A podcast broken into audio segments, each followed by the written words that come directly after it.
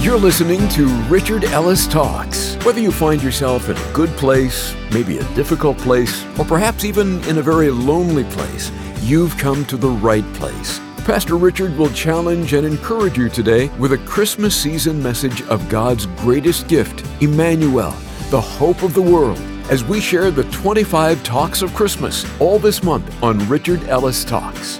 Now, a reminder that you can always listen to, download, and even share this or any talk with a friend right from the Advent calendar on the website, richardellistalks.com.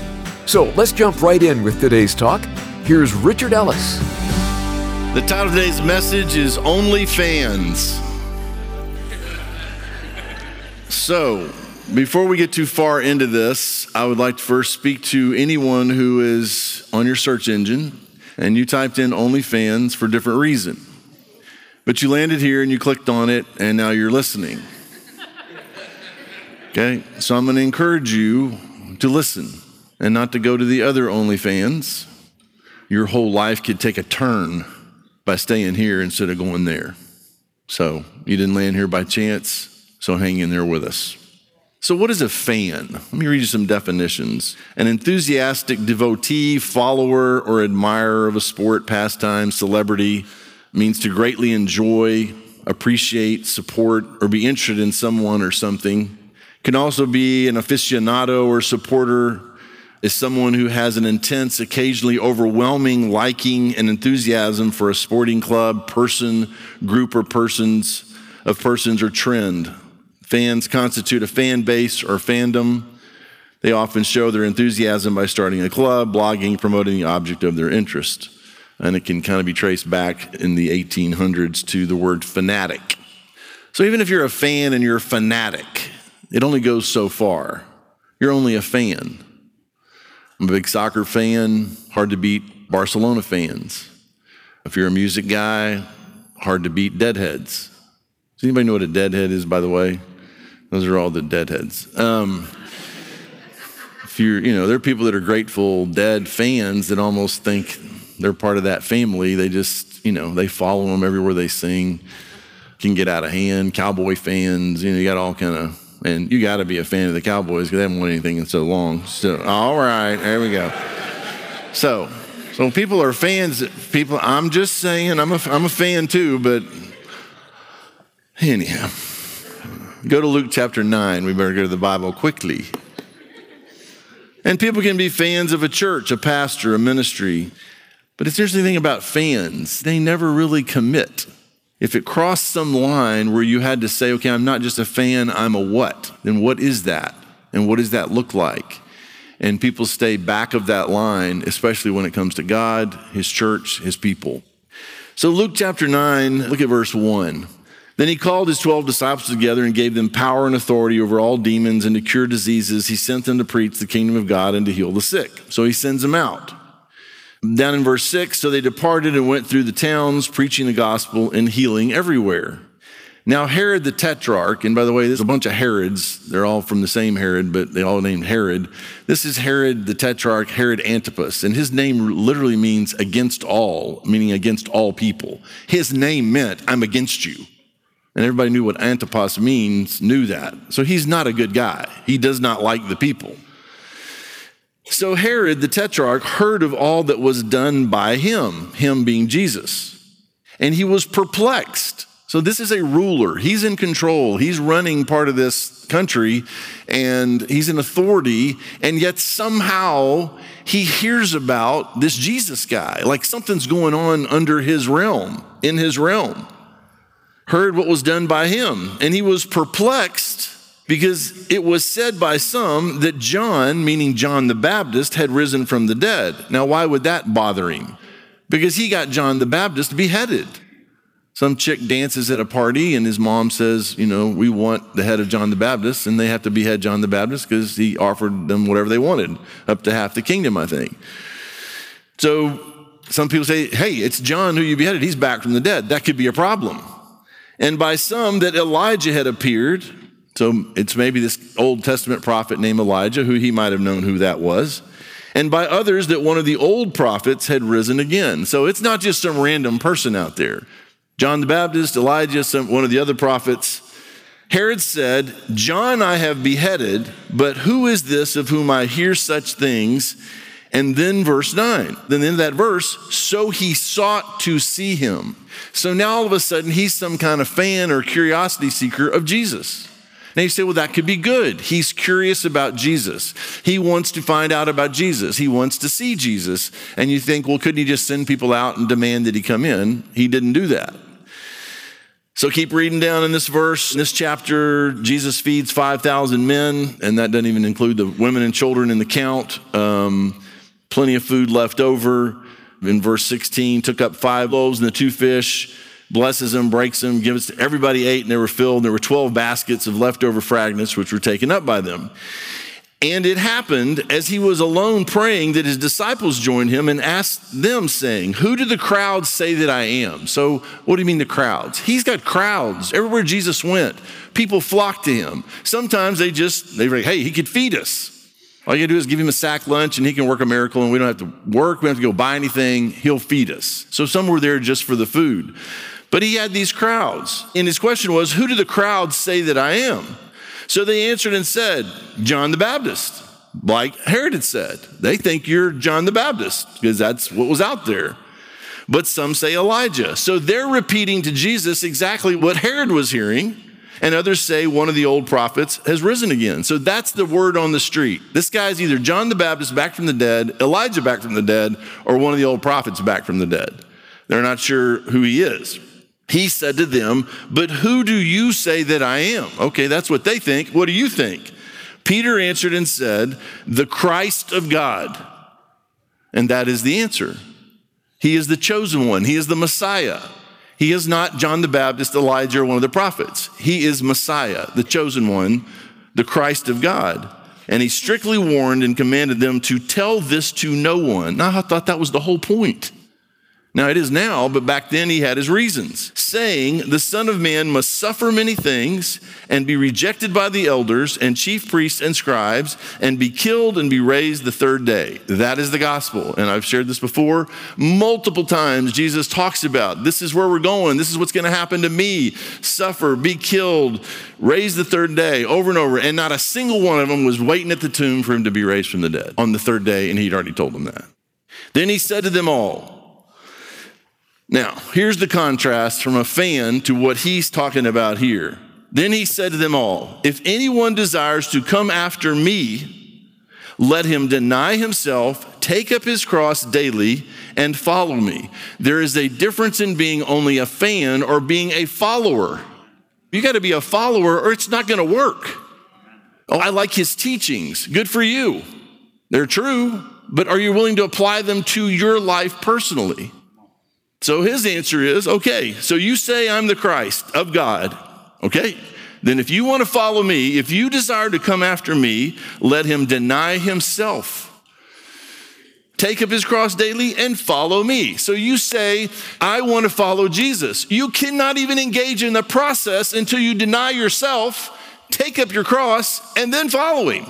So if you're not a denier or a cross bearer, you are not a follower. I am not a follower. You say, but I'm a Christian. I get that. You can be a Christian and not be following Jesus. You're just a fan. For whoever desires to save his life will lose it, but whoever loses his life for my sake will save it. Other places it talks about will find it. You lose it, you find it. So you're holding on so tightly to this life you've created and what you're chasing and your plan and your dream and what you've come up with, it's gonna work. And then you're gonna get to the end of your life and go, What happened? And even if you don't do it, then you'll die and go, oh my gosh, I was such a fool. I wouldn't listen. So you wonder, well, why do preachers get so passionate? And they should. There's a reason. They're trying to warn you. There's a heaven, there's a hell, there's a better way to live. And you say, well, if I choose this way, denying myself, cross, suffering, follow Jesus, I'm going to have all kind of pain. You already have all kind of pain. Your sin results in nothing but pain. You say, No, I'm having a big time. Let me follow you around for a week, a month. I'll show you lots of pain because it's all about you. And you have to use people to take care of you. You have to be selfish. You do all the things that happen naturally to people. That's all they are. Well, no, I'm nice. Sooner or later, you won't be nice because even Christians that are not following Jesus aren't nice a lot of times. Follow me around. I'll show you not nice. I still got capacity for it. And then verse 25 For what profit is it to a man if he gains the whole world and is himself destroyed or lost? For whoever is ashamed of me and my words, of him the Son of Man will be ashamed when he comes in his own glory and his Father's and of the holy angels. I am not ashamed of him or the gospel because it is the power of God unto salvation to those that believe, to the Jew first, then to the Greek. Jesus is Lord. I don't have any other way to make it but him. And I have no reservation about saying that. True followers of Jesus live lives of obedience to his word and the filling and leadership of the Holy Spirit. As a result, they share the gospel, they serve, they sacrifice. The life of Jesus is manifest in and through them. Go to Luke chapter 19, verse 1. Then Jesus entered and passed through Jericho. Now, behold, there was a man named Zacchaeus. No, he's not just some guy. This is a chief tax collector, and he was rich. So, this little town of Jericho, everybody in town knows who Zacchaeus is. He's a tax collector. You'll find out later he's a cheat. He's robbing people and he's rich. And the reason he's rich is because he's taking their money, but he has authority to do it. And he sought to see who Jesus was. So here's this lost guy. We know because we'll see in a minute he got saved. He lives in this town, he's doing this job, and he hears that Jesus is coming through town.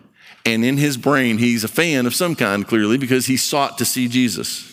But could not because the crowd, for he was short of stature. There are so many people. Jesus is in this crowd, and he can't see Jesus because he's a little guy. Nothing wrong with that. There are songs about it, but they're not true. Sure people do have somebody. And so he's like, I can't see him, I can't see him, I can't see him. He's lived with this problem for a long time, probably.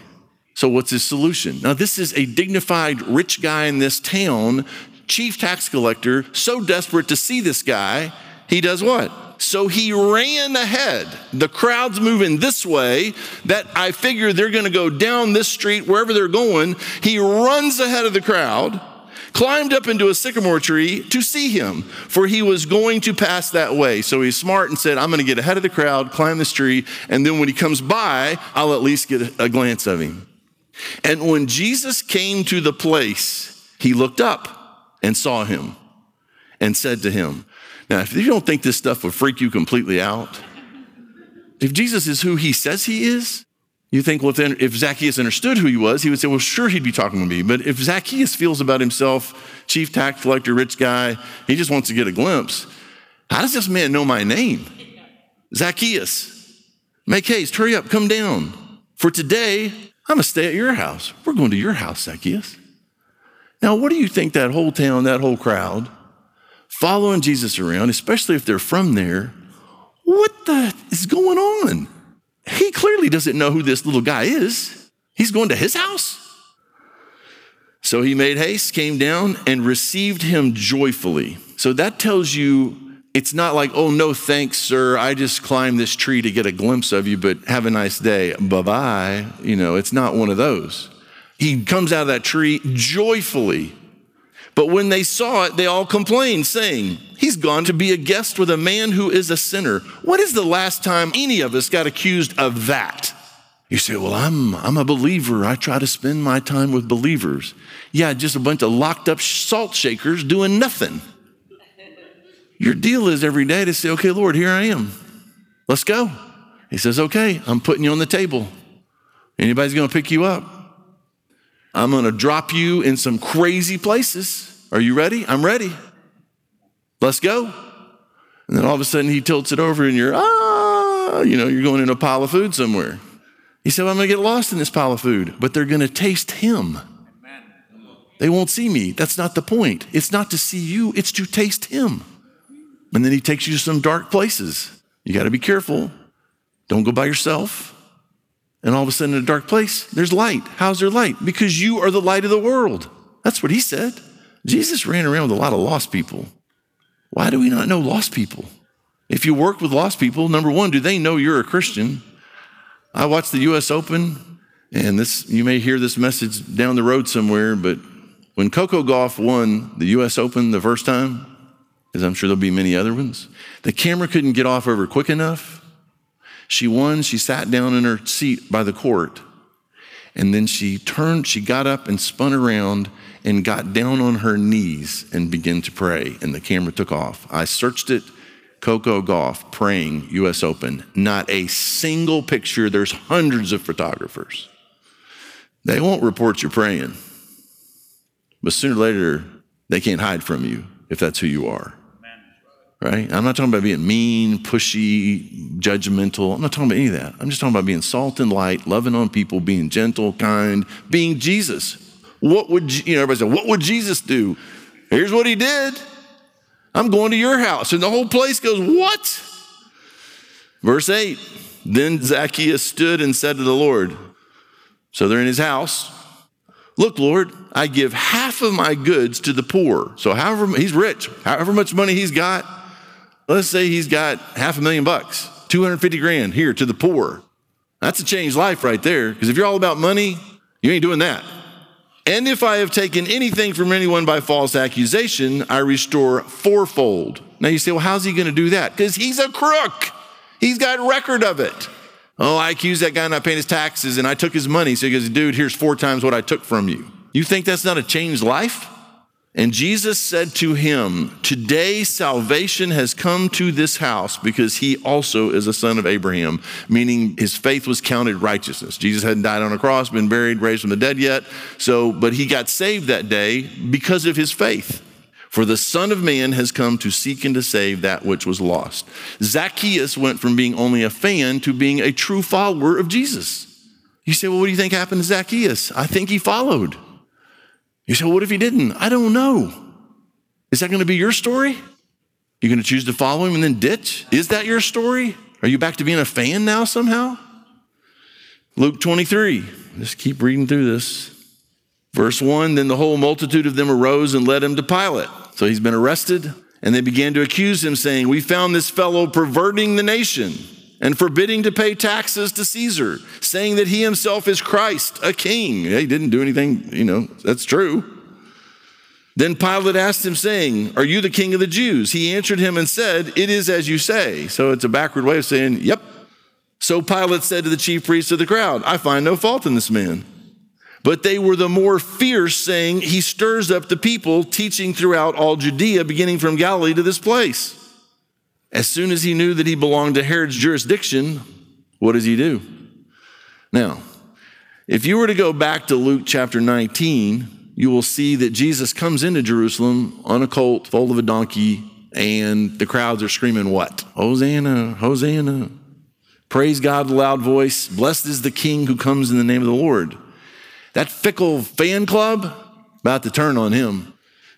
As soon as he knew that he belonged to Herod's jurisdiction, he's like, okay, this is not going to be my problem. He sent him to Herod, the same Herod who back a few chapters before, so he sought to see him. So what happens to Herod? Send him to Herod, who was also in Jerusalem at that time. Now look at verse 8. Now when Herod saw Jesus, and this word for saw Jesus, saw him, it means to behold, to delightfully view, to scrutinize, look or to look with the intent to examine, like he's looking him up and down, like, finally I get a look at this guy. Who is this guy? He's not just looking around, he's looking at Jesus. He's got him in his presence. So when he saw Jesus, he was exceedingly glad, and it means exactly what it says. He's blown away, like, oh my gosh, I got this Jesus guy right here. For he had desired for a long time to see him because he had heard many things about him, and this is where it goes sour. And he hoped to see some miracle done by him. Do a trick for me, Jesus. I wanted to see him for a long time, heard a lot about you. Do a trick for me. Do a little miracle, something. Let me see what you got. Bring him some bread, bring, you know, whatever he wanted to see happen. Verse 9 Then he questioned him with many words, but he answered him nothing. And the chief priests and scribes stood and vehemently accused him. Then Herod, with his men of war, treated him with contempt and mocked him. Isn't it interesting how fans can go fickle just like that? And by the way, while we're on the word fickle, it means changing frequently, especially as regards to one's loyalties, interest, or affection. Is that you? Are you a fickle follower? Well, I'm not just a fan, I'm a follower. Then am I a fickle follower? Or am I a faithful follower? And no matter what, I'm going to follow him. You can go back to, I'm not putting Peter in this category, but it sure got weird by the fire. Aren't you wanted Jesus, guys? No. Second time, somebody, I'm sure you are. Now he starts cursing and saying, No, I don't even know the guy. I don't want to be that person. Don't be that person. That's like a kid who says, Hey, mom, could you drop me off a block before school? Because I don't want anybody to see me get out of this car and see you. I'm embarrassed by you and our car and the whole thing. I'm not your kid anymore. Just drop me off and I'll walk. You ever do that to Jesus? Hey, Jesus, I know I got to take you everywhere I go, but I tell you what, I'm going into this party. Could you just wait in the car just this time? I got some stuff I want to do that you're not going to like. I don't want to embarrass you. I don't want you to feel awkward. I don't feel awkward. Why don't you just stay in the car? There's the only problem with that. He said he would never leave you or forsake you, even if you try to leave him and forsake him. So now everywhere I go, he goes. Everything I see, he has to see. Everything I think, he's aware of that. If that ever makes any sense to you for real, it'll freak you out a little bit. It should freak you out a lot. And then the Bible talks about we all got a detail of angels. Okay. So I got Jesus, the Holy Spirit on the inside, and my angels, and I go, okay, you guys, everybody, please close your eyes, la, la, la, la, la, la, and act like you don't see or hear this. I'm about to sleep with this girl I'm not married to, or this man I'm not married to, or I'm about to steal something, or I'm about to shoot something up, or about to smoke something. Whatever your deal is, whatever my deal is. What do you think? They're leaving the room, turning their backs? He won't turn his back on you if you turn your back on him. Now you say, but what if I've done all that and I do all that? He's merciful, he's kind, but it is his kindness, his gentleness that leads us to repentance. So sooner or later, it should result in repentance, a change of mind. I am not going to live this way anymore. And you say, but what if I don't repent? You will repent or you'll die. You'll run out of time because he will continue to allow things to happen to me and to you. Consequence, consequence. The dial gets turned because he loves you. He's going to increase the consequence so you will finally say uncle, so you can say father and get on with your life, which is his in the first place. So Herod turns on him. His men of war treat him with contempt, mocked him, arrayed him in a gorgeous robe, and sent him back to Pilate. And then they go on and crucify him. The last scripture I'd like to refer to is in Mark chapter 4, verse 18 and 19. And it's the story of the seed and the sower. And it says, Now these are the ones sown among thorns. They're the ones who hear the word, and the cares of this world, the deceitfulness of riches, and the desires for other things entering in choke the word, and it becomes unfruitful. So there's a couple, two or three kind of people listening right now. Some will hear it and go, wow, that was interesting. I'm a fan of Jesus, and that was really interesting. Nothing. Maybe not even a Christian. Then there are Christians who hear all this, and the Holy Spirit who lives in you, or you can't be a Christian, begins to convict you. The scripture starts to speak to you, and you're under conviction, and you realize something's got to change. And so you get all stirred up and bothered, and you leave, and you think about it, and then the cares of this world the deceitfulness of riches, the desire for other things creeps in, chokes it off. You don't even think about it. By tomorrow, maybe by the later today, it's gone. But then there's some seed that falls in really good soil and takes root and starts to bear fruit. Don't be only a fan, be a faithful follower. Deny yourself, take up your cross daily, follow Him. Make disciples, know their names. When you leave the planet, know who you leave behind. You followed instructions. You're ready to go because you've left people ready to go. Thank you for listening to Richard Ellis Talks. We hope you're encouraged by Pastor Richard's unique way of challenging us to become more like Jesus, especially during this holiday season. You know, that's the goal of this program and the goal of Richard himself to be God's hands, feet, and voice to help us grow in our faith journey and to become a reflection of Jesus to our neighbors, our community, and the world. You know, when you open your heart and life to the saving grace of Jesus Christ, that's the beginning point of the most amazing journey you'll ever experience. But it's also a journey that we want to join with you. So we'd love to hear from you, whether you've been on this faith road for a while or just getting started. The website is richardellistalks.com. There's a prayer wall to click on so you can share how we can come alongside you this holiday season. Also, during the 25 Talks of Christmas this month, it's a different holiday themed program each and every day. So if you miss any previous Christmas talk, just click on the Daily Talks Advent calendar to listen to, download, or share any of these Christmas talks. It's right there at richardellistalks.com. And finally, a quick reminder that you can automatically receive a direct text on your phone each and every morning that will link you to the most recent Christmas talk on the website. Simply text the word Richard to 855 6 Richard. That's the word Richard to our toll free number 855 6 Richard. So, until the next of our 25 Talks of Christmas, we love you we're praying for you, and we thank you for listening to Richard Ellis Talks.